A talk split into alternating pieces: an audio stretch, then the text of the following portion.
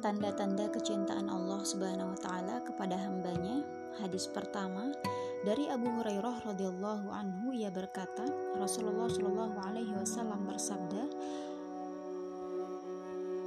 bahwa Allah taala berfirman, barang siapa yang memusuhi kekasihku, maka aku nyatakan perang kepadanya. Sesuatu yang paling aku sukai dari yang dikerjakan hambaku mendekatkan diri kepadaku yaitu apabila ia mengerjakan apa yang telah aku wajibkan kepadanya.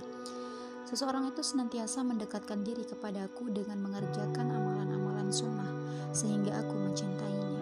Apabila aku mencintainya, maka aku merupakan pendengaran yang ia pergunakan untuk mendengar.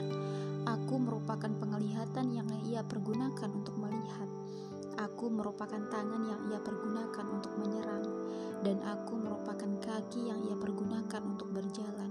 Seandainya ia memohon kepadaku, niscaya aku akan mengabulkannya. Seandainya ia berlindung diri kepadaku, niscaya aku melindunginya.